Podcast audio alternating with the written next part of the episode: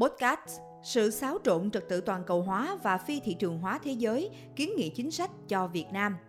Tiến trình toàn cầu hóa kinh tế đã thiết lập một trật tự thương mại dựa trên các nguyên tắc của kinh tế thị trường áp dụng trên phạm vi toàn cầu. Tuy nhiên, trật tự toàn cầu hóa này lại bao gồm nhiều mối liên kết đang xen chặt chẽ với nhau. Chỉ cần một sợi dây liên kết đứt gãy là có thể khiến cho cả mạng lưới này sụp đổ và các biến cố đại dịch Covid-19, xung đột Nga-Ukraine trong thời gian qua đã dẫn đến những quyết định chính sách với động cơ phi kinh tế, làm xáo trộn trật tự toàn cầu và có khả năng dẫn đến phi thị trường hóa thế giới.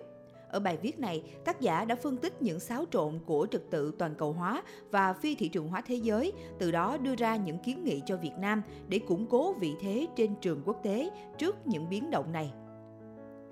Trật tự toàn cầu hóa hiện nay nhiều năm qua, Việt Nam bị đánh giá là một nền kinh tế phi thị trường, bị cáo buộc thực hiện các biện pháp cạnh tranh không lành mạnh để làm lợi cho bản thân, chẳng hạn như bán phá giá các mặt hàng xuất khẩu như cá tra, cá ba sa, cho đến thao túng tiền tệ hay bất cứ chính sách hành động nào gây bất lợi cho những quốc gia cáo buộc được coi là hình mẫu của kinh tế thị trường.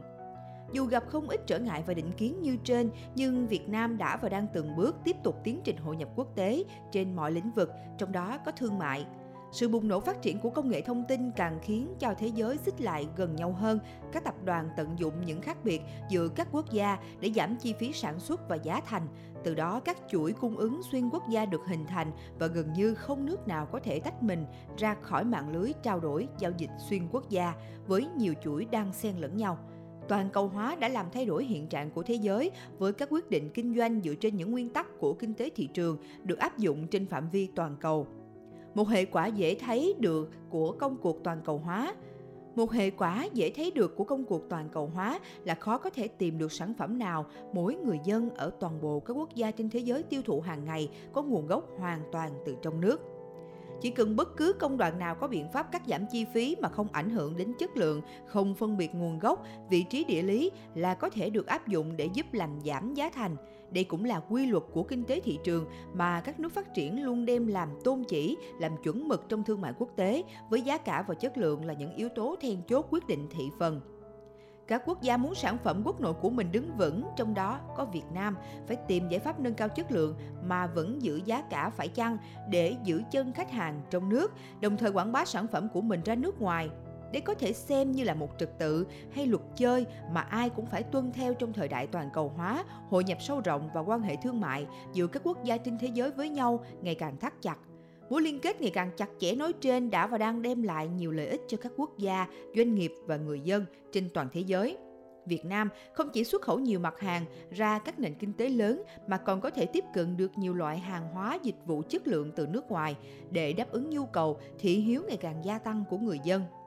Tuy nhiên, những mối liên kết chằng chịt đang xen lẫn nhau của nền kinh tế toàn cầu hóa nói trên cũng tồn tại bất cập – dù mạng lưới có bền chặt đến đâu, chỉ cần một sợi dây liên kết đứt gãy là có thể khiến cho cả mạng lưới tê liệt, sụp đổ. Một biến cố hay quyết định không liên quan đến kinh tế có thể gây hiệu ứng rộng khắp, không chỉ gói gọn trong một quốc gia. Ví dụ, vụ khủng bố ngày 11 tháng 9 năm 2001 tại Mỹ khiến hàng loạt chuyến bay bị đình lại với lý do an ninh, giao thông đường bộ và đường hàng hải cũng chịu ảnh hưởng do đóng cửa biên giới. Tình trạng này khiến việc vận chuyển qua xuyên quốc gia bị tê liệt, không thể giao hàng kịp thời, dẫn đến hậu quả là chuỗi cung ứng bị tắc nghẽn. Thế giới bất ổn và phi thị trường hóa Tình hình thế giới trong những năm gần đây cũng đang chứng kiến những biến cố khiến cho trật tự nói trên bị xáo động. Đại dịch Covid-19 lan ra toàn cầu vào năm 2020 với tốc độ chóng mặt và tước đi sinh mạng của nhiều người trên thế giới, khiến chính phủ các nước phải tìm mọi cách để đối phó, đẩy lùi. Nhằm ngăn chặn sự lây lan của virus biến đổi khó lường này, các biện pháp giới nghiêm, giãn cách xã hội đã được đặt ra. Điều này khiến các hoạt động sản xuất kinh doanh trên toàn thế giới bị đình trệ do nhân viên không thể rời nhà đi làm. Hoạt động vận tải hành khách lẫn hàng hóa cũng bị đóng băng một thời gian, góp phần khiến giá dầu giảm kỷ lục vào thời gian đầu của đại dịch, trong khi nhiều ngành sản xuất dịch vụ thất thu, thậm chí phá sản vì thiếu nhân lực, không thể hoạt động, không có khách hàng. Các tập đoàn công nghệ thông tin lại thu về lợi nhuận chưa từng có do người dân phải phụ thuộc vào các phần mềm, công cụ hỗ trợ làm việc từ xa. Bản thân Việt Nam cũng phải gánh chịu hậu quả nghiêm trọng khi làn sóng biến thể Delta nổi lên trong năm 2021 khiến các ngành sản xuất trong nước như dệt may phải chịu thiệt hại do không thể hoàn thành các đơn đặt hàng từ nước ngoài. Gần đây nhất, khi dịch Covid-19 tái bùng phát với quy mô lớn ở Trung Quốc, chính phủ nước này vẫn áp dụng các biện pháp kiểm soát nghiêm ngặt, làm gián đoạn các hoạt động sản xuất kinh doanh ở nhiều thành phố trong nước. Trong đó, Thượng Hải, thương cảng lớn của Trung Quốc là một trong những tâm điểm của đợt dịch mới. Chính sách giới nghiêm ngăn chặn lây lan Covid-19 bằng mọi giá đã khiến cho hoạt động ở thương cảng này bị ách tắc, tác động lên chuỗi cung ứng toàn cầu từ Tesla tới Apple.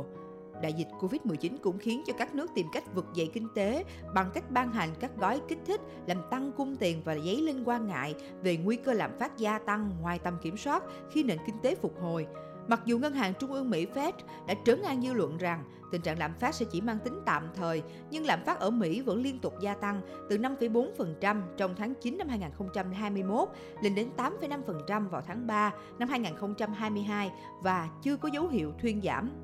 Ngoài yếu tố dịch bệnh, cuộc xung đột Nga-Ukraine đã gây ra tác động không hề nhỏ lên kinh tế thế giới. Mỹ và các quốc gia châu Âu tung ra hàng loạt các biện pháp trừng phạt quy mô lớn trên nhiều phương diện, từ kinh tế, thương mại đến cả văn hóa, thể thao để cô lập Nga trên trường quốc tế. Trong đó, có thể kể đến việc đóng băng tài khoản của các tổ chức cá nhân Nga hoạt động ở các quốc gia nói trên – Điều này khiến các công ty Nga không thể thu về và sử dụng lợi nhuận bằng ngoại tệ thu được từ hoạt động kinh doanh tại các quốc gia đó, trong đó có thu nhập từ xuất khẩu khí đốt sang các nước châu Âu. Thậm chí, các nước tham gia cấm vận Nga, loại Nga ra khỏi SWIFT, hệ thống thanh toán toàn cầu, như là biện pháp tăng cường để cô lập Nga về tài chính. Đồng thời, các nước nói trên cũng tìm cách hạn chế sử dụng nhiên liệu từ Nga, trong đó có việc cấm hoàn toàn nhập khẩu dầu thô. Để đối phó tình trạng này, Nga quyết định chuyển đơn vị tiền tệ thanh toán khí đốt sang đồng rúp áp dụng cho những quốc gia không thân thiện và sẽ ngừng cung cấp khí đốt cho những nước nào không đồng ý với đề xuất trên.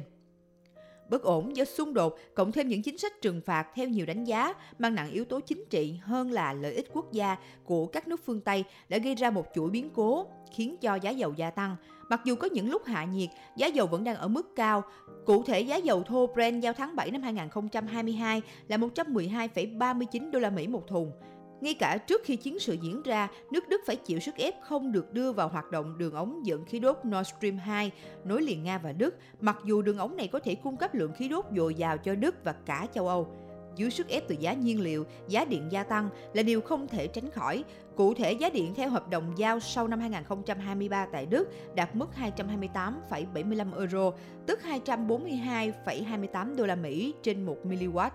mức cao nhất cho hợp đồng có kỳ hạn đến sang năm kể từ ngày 27 tháng 12 năm trước. Sức ép giá năng lượng sẽ gây ra ảnh hưởng không nhỏ lên đời sống của người dân các nước tham gia cấm vận, nhất là các nước châu Âu, vốn dựa nhiều vào nguồn năng lượng giá rẻ nhập khẩu từ Nga. Ví dụ như ở Italia, chính phủ đề nghị người dân chỉ để nhiệt độ điều hòa không dưới 25 đến 27 độ C vào mùa hè và nhiệt độ sưởi không quá 19 đến 21 độ C vào mùa đông nhằm mục đích tiết kiệm năng lượng. Giá dầu gia tăng cũng kéo theo chi phí sản xuất vận chuyển, góp phần làm tình hình lạm phát nghiêm trọng hơn. Ngoài năng lượng thì chiến sự ở Ukraine cũng dẫn đến tình trạng khan hiếm lương thực, thực phẩm, không chỉ do Ukraine được xem là rổ bánh mì của châu Âu mà còn vì các lệnh cấm xuất nhập khẩu giữa Nga và các nước cấm vận Nga. Trong các lệnh cấm này có bao gồm cả các mặt hàng nông sản, máy móc nông nghiệp và phân bón, gây ảnh hưởng đến sản xuất nông nghiệp và dẫn đến tình trạng thiếu nguyên liệu đầu vào, phục vụ cho việc chế biến thực phẩm, Việt Nam, một nước nông nghiệp, cũng đang phải tìm cách thích ứng với tình trạng khan hiếm phân bón. Ngoài ra, do lo ngại khủng hoảng chính trị lan rộng, một số nước như Serbia, Kazakhstan đã áp đặt hạn ngạch lên các mặt hàng thóc lúa. Trong khi nền kinh tế của các nước châu Âu đang gặp khó khăn do chịu ảnh hưởng nặng nề từ Covid-19, chính phủ các nước này lại đi tiên phong trong công cuộc cấm vận Nga. Theo thống kê của Bloomberg, tính đến thời điểm của các bài viết, các nước EU cấm vận đến 490 đối tượng Nga, trong khi Mỹ chỉ có 118. Các lệnh hạn chế cấm đoán thương mại với Nga tạo ra tình trạng khan hiếm năng lượng lẫn lương thực, thực phẩm góp phần làm lạm phát trầm trọng hơn. Ngoài ra, các biện pháp cô lập Nga về mặt tài chính cũng khiến cho chính công nhân các nước tham gia cấm vận bị thiệt hại do không thể làm ăn với Nga. Những diễn biến hậu quả như trên xảy ra đến từ việc thị trường đã bị bóp méo do các chính sách cấm vận. Nói cách khác, tình trạng này lẽ ra có thể tránh được nếu các chính trị gia có thể tinh tế hơn và cuộc khủng hoảng này hoàn toàn do bàn tay con người tạo ra làm méo mó thương mại quốc tế, xáo động trật tự toàn cầu hóa và phi thị trường hóa thế giới. Việt Nam có đứng vững trong thế giới mới trong bối cảnh thế giới đang có xu hướng thay đổi, thậm chí đảo ngược trật tự toàn cầu hóa như trên, liệu Việt Nam có phải thích nghi để tồn tại?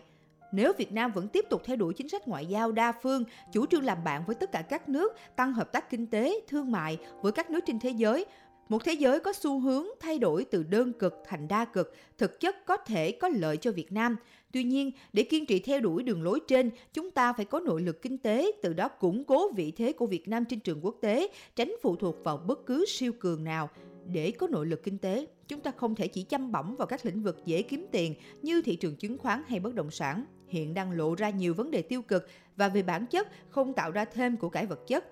Việt Nam cần phải chú trọng nhiều hơn vào các ngành công nghiệp sản xuất, những ngành có thể tạo ra của cải vật chất cho xã hội. Việc này sẽ góp phần tạo ra thêm giá trị thực, gia tăng nội lực và củng cố sự tự chủ của nền kinh tế nước nhà.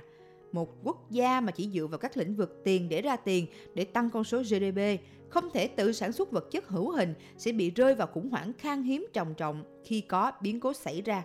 Một ví dụ tiêu biểu gần đây là cuộc khủng hoảng ở Sri Lanka, khi chính phủ nước này tuyên bố không thể thanh toán khoản nợ nước ngoài 35 tỷ đô la Mỹ và nền kinh tế dựa quá nhiều vào nhập khẩu hầu như không thể tự cung tự cấp, dẫn đến tình trạng khan hiếm hàng hóa và vật giá gia tăng, kéo theo bất ổn xung đột nội bộ. Do đó, trong bối cảnh thế giới đang bất ổn, quá trình toàn cầu hóa đang chững lại và manh nha một trật tự thế giới mới, Việt Nam cần phải có sự tự cường về kinh tế, từ đó giữ vững vị thế của mình trên trường quốc tế.